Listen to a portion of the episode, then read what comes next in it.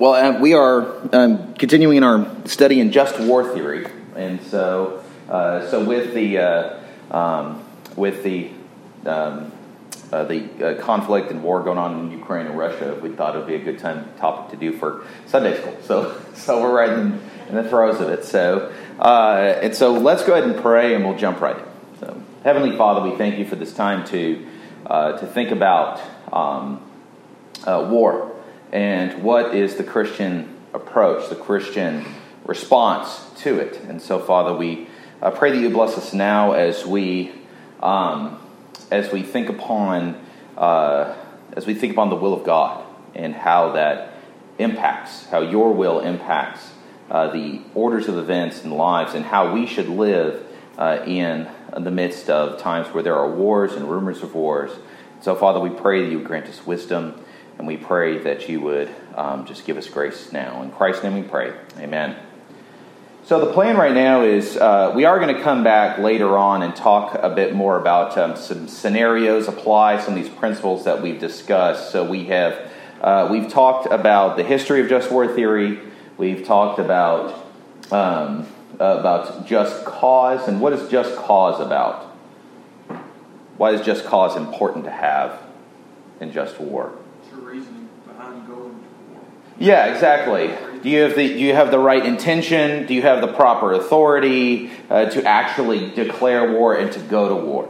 All right, uh, and then uh, and then we spent uh, two weeks on just conduct, and we talked about. Does anyone remember the two the, the two major things we talked about, or one of them? Proportionality. Proportionality, yes, and discrimination, discrimination right? And so. Uh, and discrimination, where the, the big question we're asking uh, is who can be targeted in uh, in combat, all right? Who, what what are legitimate targets in terms of people or even places? Uh, and then proportionality is the question of uh, what amount of force is uh, is is allowable, is necessary for that. And so, um, and we and we you know we put those parameters essentially saying, look, you know. Um, you know, there are times where civilian, civilian casualties can be foreseen and still the operation can commence as long as the objective is a legitimate military objective and it is necessary. We also talked about, because um, this gets real messy, right? The last few weeks, we talked about how messy this stuff gets. And especially as the stakes get higher, the messier things get because the, the, the higher the stakes, the more dangerous it is, then the, then the higher the risk we're willing to take. Right? So it's different when we're shipping, you know, uh, our you know own soldiers off to another country to go to war. It's a different thing if we're being invaded. Right? That's a very different scenario. The risks that we're willing to take. Uh, you know, if um, uh, if if you have you know someone that's you know, trying to break into your house, it's different than if someone's trying to break into your neighbor's house. The level of risk that you're willing to take is going to uh, change in how you might approach things. Okay, and so uh, and so these and so these questions are very difficult, but we've been trying to guide the guide. Uh, you know, uh, we've had some helpful guidance as we've gone along, and uh, and we'll come back to it later. But I did just want to highlight there is a uh, I was just listening to a lecture in, uh, from the just from the um, the Naval War College on um, just war theory this last week. Matt sent it over to me, and, uh, and so I was, I was, listening to that, and um, and she was talking about how in 2006, since 2006, they added a new category into just war theory. They talk about that would specifically, uh, uh essentially address uh, um, uh, actions that are just fall just short of declaration of war. Um, and so because we, because that's kind of we haven't officially been in war, right, uh, uh, for a long time, but we have been making war in a variety of ways. And so where do where do those actions uh, fall under, right? Or, or, or do we find a loophole? As long as we don't declare war, we don't have to worry about being just right? So that's not, of course, that's not it. But so we have actually had to uh, make up a new category uh, for that. That would also include, you know, actions against terrorism and everything leading up to uh, but just coming short of war itself. So um, now I don't really know a ton about that category because it's relatively new, and I'd have to research a bit more. But I did want to make you aware of it. Well, today we are talking about something that is very near and dear to uh, the, the pastor's heart because we're talking about the will of God, right? And so, um, and so we have so there's this big question in war that we have.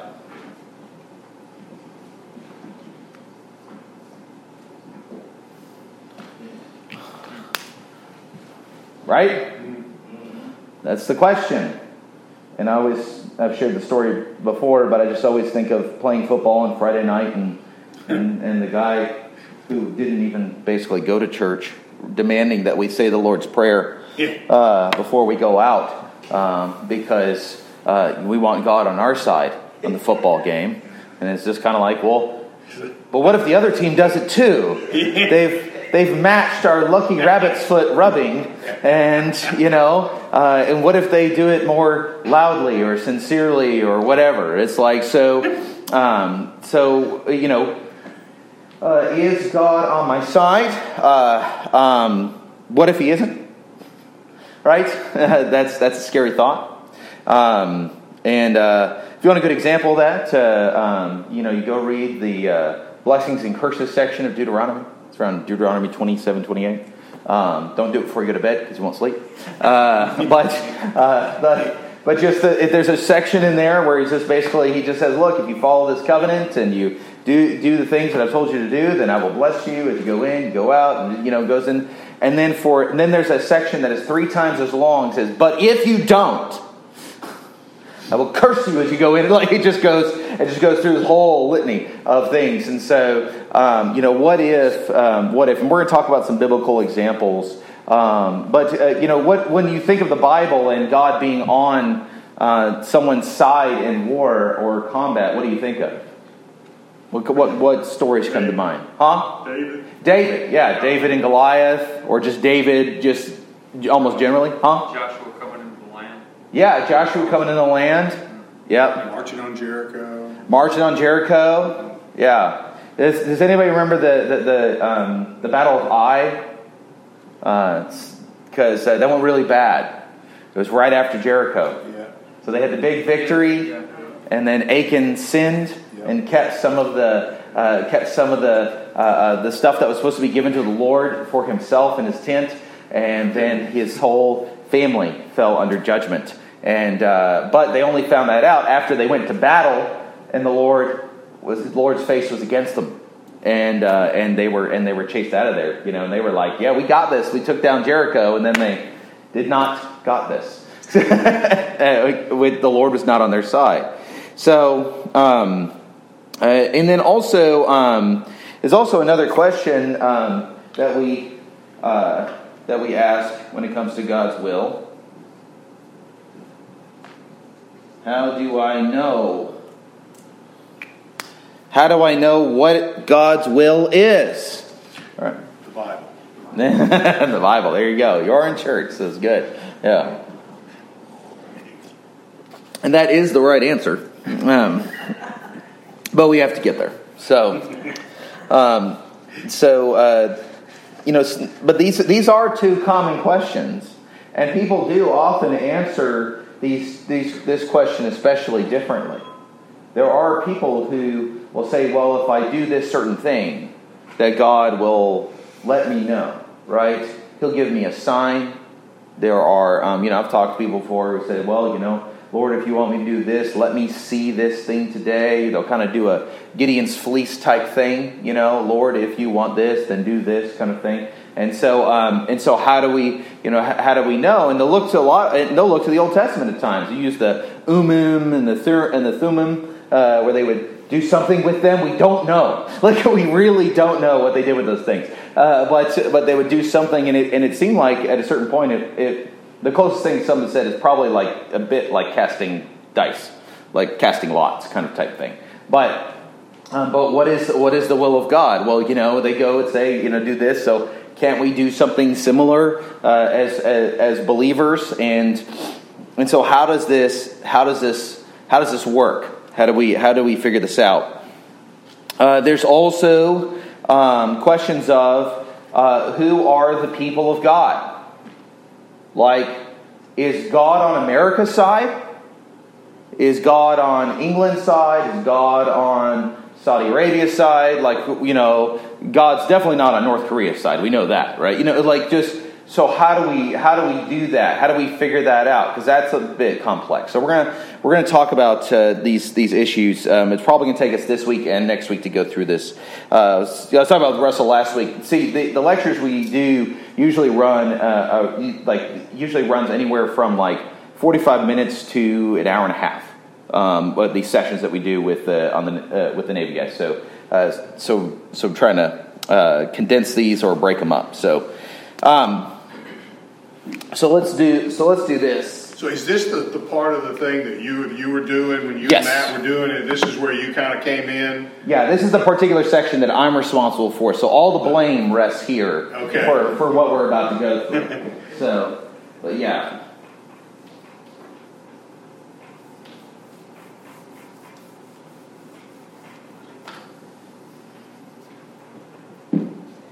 So, um, so when we talk about the human, uh, let's, so for uh, so for us to get into talk about the will of God, let's talk about the will of men. Um, how do we define the human will? Fallen. Okay, fallen. Yeah, and like, what is it? What you want. It's what you want to do. Okay, yeah. Or what you want to happen. Yeah. So want, desire. Yeah. The flesh. So. Did the flesh fall into that? Or? Yeah, you say flesh, yeah. Okay. So it's an aspect of it. Okay. Um, yeah, desire. Um, uh, let's see. What do you do with the will? What does the will do? Drives you. Drives you. Okay. Drives. Um, and uh, makes decisions. Sure, I go. So helps determine the path. Mm-hmm. Your actions. Decisions. Uh, uh, decides actions. Yeah. We say it all the time. We say, I will do this. I will do this. I Mm-hmm. will do that. Mhm. I will. Yeah, so it expresses uh, Use intent. that word. Yeah. Yeah. Yes, we use it all the time, but we don't think we use it all the Yeah. time. Expresses intent, purpose. Right? So, um, now, um, uh, it, now, what are the um, what limitations would we, would we place on the human will? Because because I will do this or I will do that, does it mean I'm going to? Ability. Yeah. So we have so so we have limits to our will. So our ability, um, uh, our capacity Yeah. to act, right? It's nearsighted. Hmm, Okay, yeah. Okay, yeah. So so yeah, so nearsighted. I like that. Um, yeah, so kind of limited in knowledge, Yeah. understanding. Can't can't know the future, right? So it's so limited in understanding. So so so it's also located then in time, right?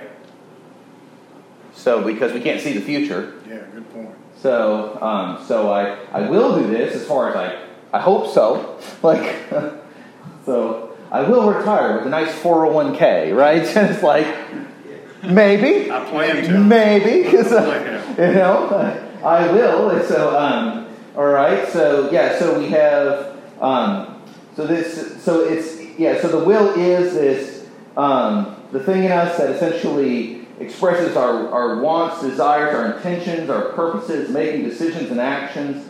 It's it's fallen. It's connected to our flesh, and it drives us. It's limited by its ability, by our ability to actually act upon that will. Um, it's limited by our lack of knowledge. It's limited by our location and and, and time. And um, What and about fear? huh? What about fear? Fear? Yeah. There we go. Yeah. So fear, and that could be, and would you say, would you say, what kind of fear do you have in mind? Healthy fear, unhealthy fear? Both. Both? Yeah. Okay.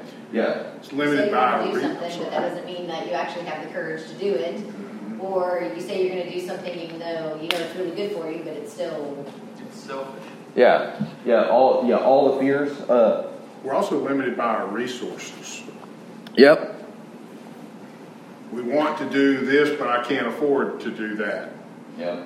Or I don't have, you know, people to help with whatever. Yeah, yeah. We're also limited by um, uh, um, by our, I mean, I guess place. I don't know. Um, the physical reality. We can't be in more than one place at one time, right? So we're limited. So all these factors apply to our will, right? So if we're a sane person, right, um, then we're going to we're not going to say, "Oh, I can fly," right? We're going to say, "Okay, if I want to fly, I'm going to go buy a ticket on an airplane." you know, and I will go, you know, fly to St. Louis, right? So, like, I will, like, so our will, we make, um, even apart from the sinful aspect of it, um, our wills are, uh, you know, we make we make our decisions, and we don't think through these things because we live within them, oftentimes. Uh, so, but um, and sometimes we're aware of these things when when our will exceeds our ability or capacity, and we are painfully made aware of that. So, um, but when we but when we have these things, these help us to make reasonable, rational decisions.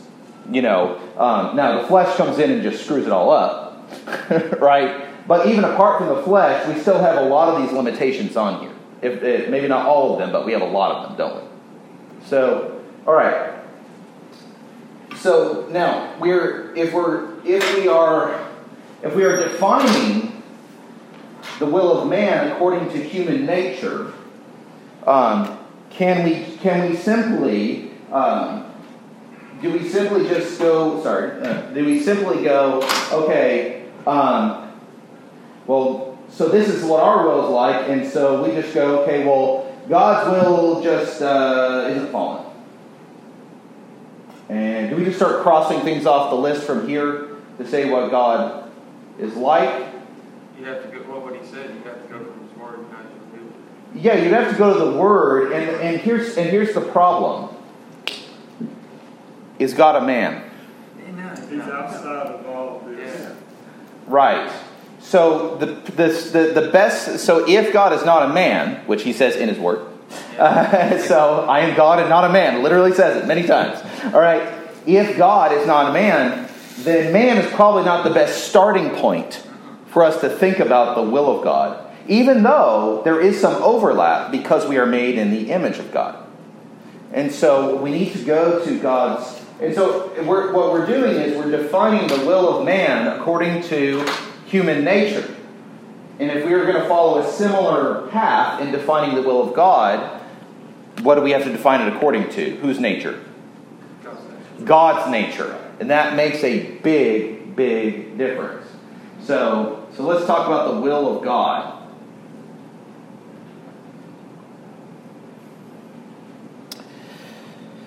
So, um, what are um, what are some uh, uh, about uh, God's thinking about God's nature to describe His very being?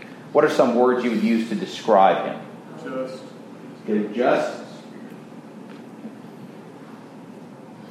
Omniscient. omniscient, okay. Eternal. Omnipresent. He's basically the opposite of that list you just had on the other page, okay? Yeah, yeah. so, so, and actually, I want to simplify this a bit. Um, so, uh, one one way to think about God's being is um, is to start with creation. Okay, so who made all things? God. God made all things, right? And so, uh, if God made everything, then and then then as as every five year old asks their parents, who made God? Right? Huh? I was- I was- That's, that's a question. So who made God? God Nobody. Nobody. Eternal. He he Not made. is He's always existed. uncreated. That is an astoundingly deep concept that we have no way to understand experientially. Because we are created, everything we deal with is created. So, to, so this is this is a concept that we can grasp, but not experience ourselves of, of the uncreated, of being uncreated. What is it like to be uncreated? We can't know that, right? But if one is uncreated, then the very definition of being created is to have limits and boundaries. If you are created, you have form and shape. Even if you're a spiritual being like a, a seraph or the cherubim, right? You still have form and shape, even if you are not of normal, uh, like material substance. You are angelic being, pure and holy. You are still made of something. So, um, so, but God is not. He is uncreated, and that means that He has no boundaries. He has no bounds. Augustine said that God's being is an ocean of boundless being. And so we have a word for that. We call it infinite. Right? Um, and so this is and this is what helps us understand um, because one of the hard things about this stuff is that um, is that we I put infinity infinity. Um, uh, one of the things that, that's um, hard about this stuff is that we kind of think that there's just a list of character traits that we need to memorize about God. We don't understand how they relate to each other. The infinite nature of the uncreated being. Remember, that's our starting point. And we're going to get to the will of God, by the way. but the infinite nature of the uncreated one, um, uh, it, we start taking on these the, uh, the, the omnis, as badly as I spelled them. Uh, so when you apply infinity to space, like spatial, like this is where we get omnipresent. Because God is infinitely present throughout and beyond all created reality. When you apply his infinity to time, time, what do you get? Past, present, and future. Yeah, eternal. Yeah, timeless, right? So you get so you get so you get um, this is where you get omnipresent, eternal. What about knowledge? Omniscient. Yeah, omniscient. God knows all things. Everything. Yeah, God knows all things. So yeah, so so God has no bounds. He's boundless when it comes to knowledge. It means God doesn't learn. He doesn't grow. He doesn't change. Right? Uh, with time, he doesn't grow older. He's never young. Right? He doesn't. Uh, that's not his experience. Um, uh, let's see what else. Uh, oh, um, ability. Right? We said we were limited in our ability. It affects our will. Right? What is if we apply God's infinite being to the concept of ability? What do you have? Yeah, he's, yeah, he's all powerful, all capable, and it's important. It's, it's helpful. It's, it's helpful to know that the uh, that the word ability to be able to do something and power uh, and authority are usually synonyms or almost or usually the same word in, in Greek and Hebrew. Because what is power? The ability to, to exert your will. Right?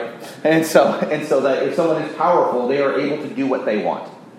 so Right, but he's, he's only able to do what he wants. right. There are Yes. things he's not able to do.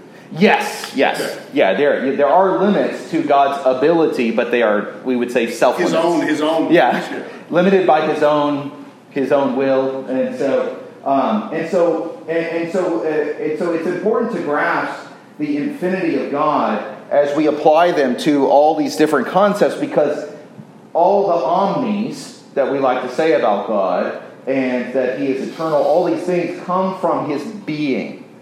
These are not asked like just it, God's not a pie chart of different things, right? He's he's not just a list of attributes. These these have a logical pattern and they flow from his being because he is the uncreated one and therefore he is infinite And if he's infinite, then he's omnipresent, eternal, omniscient, and, om, and, and omni, um, omnipotent, omnipotent, where we get the word, you know, potential.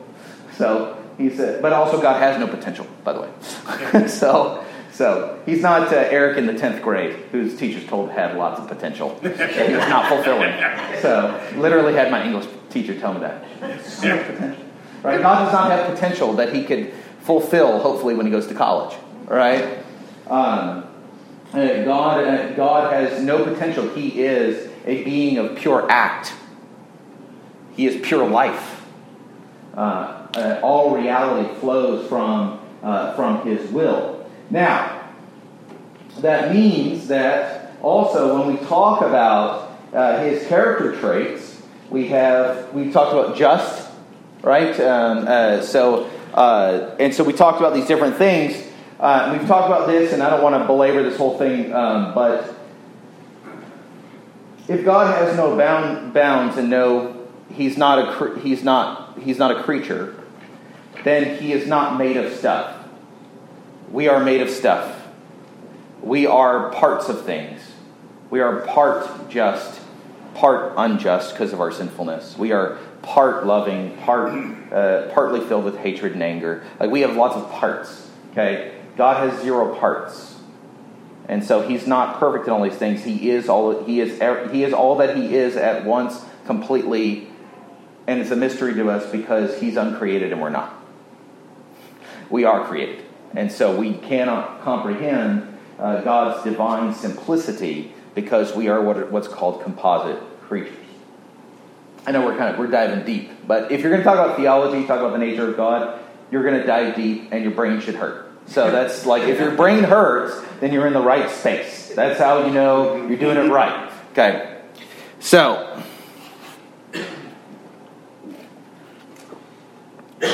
now um, but that also that also means now let, let's apply all this to the will of God. The will of God is not just something else that gets tacked on. Right? The, the will of God, like the rest of his being, is all is is 100% of him. That and so that means God's will is um, now we talked about so if we're talking about God's all these things and how they affect God's He is He is eternal. In all places and beyond. His being permeates the universe and beyond. He is all knowing. He is all able. Well, then, aren't these all things that affect our ability to, to, to carry out our wills as human beings? We talk about all those limitations that we have that, that restrict our wills or sometimes contradict what our will wants to do because it's because we want to do that which we are not able to do. Can God do that which he is not able to do? Like, is that a sentence that makes sense for him? You're like, yeah, it barely makes sense in English. But, but does that make sense for God? That, that God, can God, you know, God, God doesn't have those limits. And so God's, uh, God's will is that it, uh, see, it, there is there are no limitations to be placed upon His will, except, as Russell mentioned, the limitations that are that come by His own nature, by His own desire or design. So, um, His own character, because we know there's plenty of things that God can't do, right? With can't lie. He can't lie. What? Sin. Can't sin, and God doesn't want to do those things right? so, um, and he can't do them, he, and he couldn't do them. He would never want to do them because God is holy, right? And yeah, and he is changeless. He's changeless because he is a timeless being. Be- beings in time change. That is a, that is that is a constant, right? As as being as being creatures, and so they change. God does not change. And so he is, uh, he is that's what we call him, uh, we say he is immutable. Right? And this is where, this is where you, you have to notice that like a lot of the words that we use um, for God, that he's infinite, immutable, all we do is take a word and put not on the front of it. right? Because we can't come up with an actual word. So he's not finite. He's not changeable or not changing, right? So we just kind of we just take terms and just negate them because we are dealing with the uncreated one, and that is right and that is proper. So, um, so if and so, I just want to bring this to actually this very kind of deep kind of thought into a very simple point. If we are talking about God's will, how how is um, is God's will going to operate differently than human wills? Yes. Yes. Okay. Yes. And I and we go, now we come to that and we go, well, yeah, duh, right? But the knee jerk reaction for many, many people when they think about the will of God is to think, well, what do I want to happen? What would I do? What do I think is reasonable? And thus, as a reasonable, wonderful person that I am, right? So I can't imagine God would not agree with me, right? You know, and so and so there are a lot of people that come and sit in pews and chairs in churches who have a big problem with the will of God because they define it according to their will. And it's not the only reason, but it's part of the reason why when something bad goes down or goes something goes really wrong, they are willing to shake their fist at God and say, "How dare you?" Right? Um, and say, "I don't understand." And it's okay to say, "I don't understand," but to be, but to impugn God even, and to say God is wrong, because clearly, you know, it's like, well, God's will does not operate the same as our will. So, there, and so that means that um, you know we, our wills, um, you know, we talk about limits, and uh, you know, there's only one being whose will is determinative of reality, and it's not mine, um, and uh, it's not yours. And so that means that if we're talking about God's will, we have to find ways to talk about it, but we have to understand that even the, the ways that we talk about it, they're going to fall short of describing God's actual will because we're describing something of an uncreated being. Yeah, we're describing the infinite using finite language. And you're always going to run into a problem. And that means that anything we say about God is always going to be in terms of analogy. It's always going to be in terms of just kind of, we're trying to get as close as we can to our highest thought about God, right? But we can't actually grasp it um, because we are created and finite and He is not. But God has done what? What has He given to us? His word. He's given us His Word, He's given us His Spirit. So He's given His Spirit and His Word to help us as creatures to understand God as best we can as creatures. And we can do that.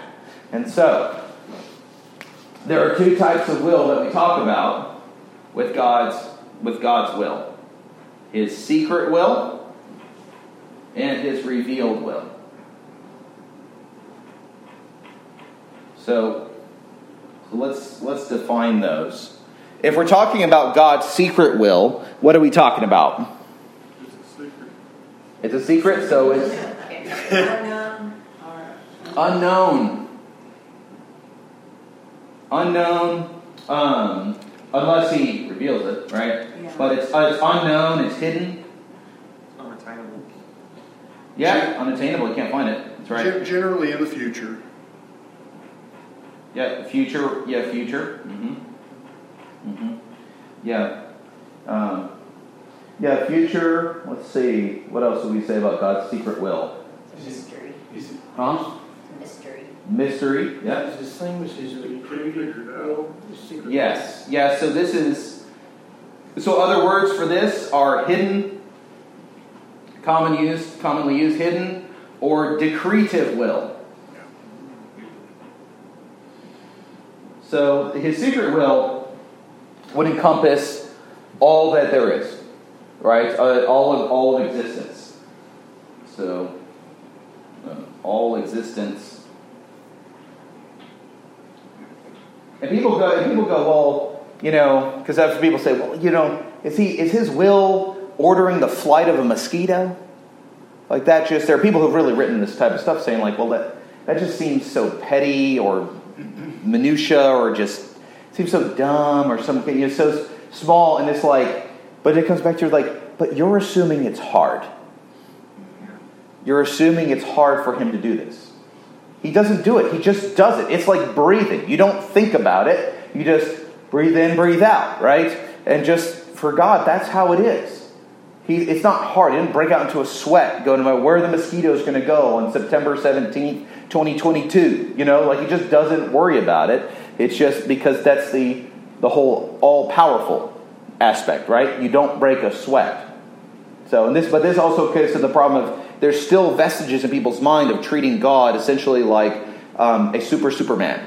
He's just this like super duper superhero that has so much powers, but it's just like because we're we're just hitting the ceiling of our concept, concepts of God, we don't and we don't realize how actually powerful He is, right?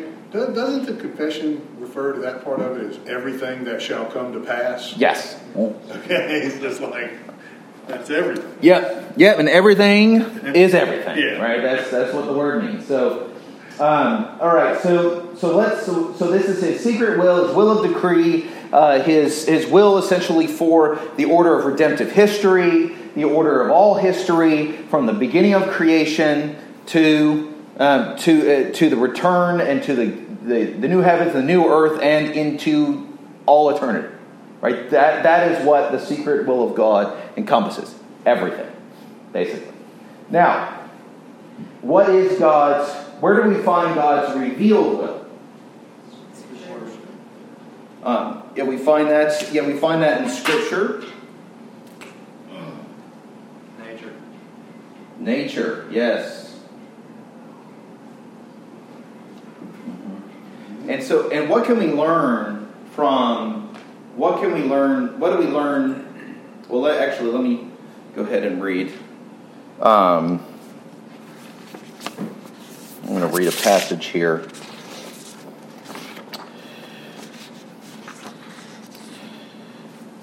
So, all right. Well, actually, I'm going to read a couple of passages here for us. So, Ephesians 1:11 says, "According that God has done all this uh, all this work of redemption, according to His purpose, uh, God works all things according to the counsel of His will." In Psalm 135, verse 6, "Whatever the Lord pleases, He does." in heaven and on earth, in the seas and all the deeps. Uh, Daniel 4:35. It's Nebuchadnezzar after he got humiliated and brought made sane again. He says, "All the inhabitants of the earth are accounted as nothing, and he does according to his will among the host of heaven and among the inhabitants of the earth, and none can stay his hand or say to him, "What have you done?" And Revelation 4:11, "Worthy are you, our Lord and God." to receive glory and honor and power, for you created all things, and by your will they existed and were created. And so, um, uh, oh, I got a note here. Herman Bavinck wrote that uh, the will of God is the final cause for all that exists. So, um, what is the, what is the difference? What is the difference between what nature reveals about God and what Scripture reveals about God? Scripture reveals the, the means of salvation. Yeah. Okay. Will, what were you say? Nature, what, the opposite of what he said, uh, nature, there's only enough light in nature to condemn you of your own sin. Yeah. There is a God Yeah. that's more apart from Have you been reading the confession? You know. So, all right, because it's that's very confession talk right there. So, yeah. So, um, yeah. So they talk about they call it what the, the light of nature, Yeah. and and, to, and that is and that it reveals essentially it reveals God's existence and His wrath. Yeah, and the nature is it's universal. Yes, it's universal. It's right. Every man, you know, like Paul talks about in Romans, every, every even if they deny it, Yeah. they see it. Yes, yeah. So it's it's a it's a universal revelation. Um, the stars declare Psalm 19. The stars declare the glory of the Lord. The heavens proclaim the work of His hands. So um, so it's universal. And then and then and then Scripture is particular. That's why we call it special revelation, particular revelation. It reveals the salvation um, uh, and, and also reveals um, man's duty. Right the, what, what we are commanded, uh, what we are commanded to do. So, uh, so, so God um, teaches us. Um, so teaches us that uh, that um, that man's uh, you know, and I would even yes, that's what G.K. Chesterton said that the the, the one of the only truly universal facts that has been con- that has been confirmed just generation after generation is the fallenness of man. right? Doesn't matter what our technology is. Doesn't matter how advanced our civilization is. We will find ways to be evil to each other. There's just it's just that is a constant, and so but and that is a revelation of nature, right? That that we see no matter where we go. It's universal, and uh, and so uh, and then Scripture reveals to us um, our duty, um, but also our salvation. And so, and you need both, right? You need both. Uh, so, um, you need salvation, of course, but we also need to be taught how to live. And so, and where do we find how to live in the Scriptures? Ten Commandments, great place to start, right? Uh, if you want an even simpler version, just use Jesus' summary: love God, love your neighbor. All right? But if you wanted to further define that out, uh, you memorize uh, you memorize uh, or you memorize the Ten Commandments, and um, so uh, so your, your driver's test really can, comes in handy then. so uh, Liz had to memorize the the, the catechism, right? Yeah, to get her license. so, so, and she remembers it all by heart. So, so, Word for word. yeah. so, um, yeah. So, yeah. So, um, uh, so, so this is so. Which will of God do we have access to? Which aspect of the will of God? Wait, say that again? Which will of God do we have, as, uh, do we have access Oh, the to? revealed. the revealed, right? Yeah. And that's important because a lot of people, and we'll talk about it next week because we're about to wrap up, but um, a lot of people do a lot of things to try to get this. They want to get access to this. They want to know, you know, what's the secret sauce here? What's what's what you got coming out coming down the pike for me? You know, if I do this, if I, um, you know, fasting is a big one.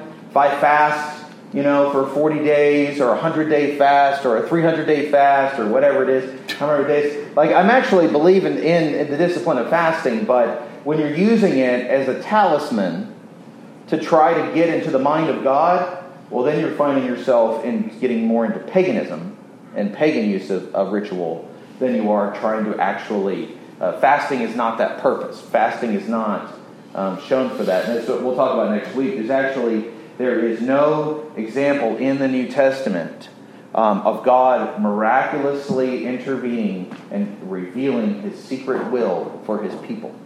Not one example in the New Testament. You will not find it. And, and even the angels do not know. Yeah, yeah. And so it's just uh, it, it's it's not ours to do that. So it, it, so when we think just to apply this very briefly to even war though. So with war, um, can we know for certain what the outcome is going to be? No. No, based on this, no.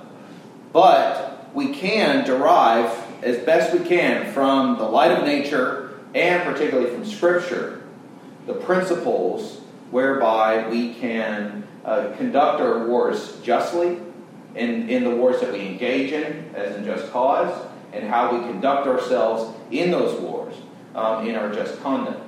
And so we're talking about the will of God um, when it comes to war and combat. Oftentimes people think of outcome. Is God on my side? Is he going to let? Is going to let me win? Is going to give me superpowers, so like Samson? If I can just pick up a jawbone of a donkey and just take everybody out, you know? Um, and uh, but in reality, God says, "No, I give you this, and this is what I expect you to operate by." And so, this is the will of God that is to be revealed. The question is, are we willing to be satisfied with that? are we, are we going to say, God, that's not enough? So we'll pause it there, and we'll, and we'll pick it up next week. So thank you all.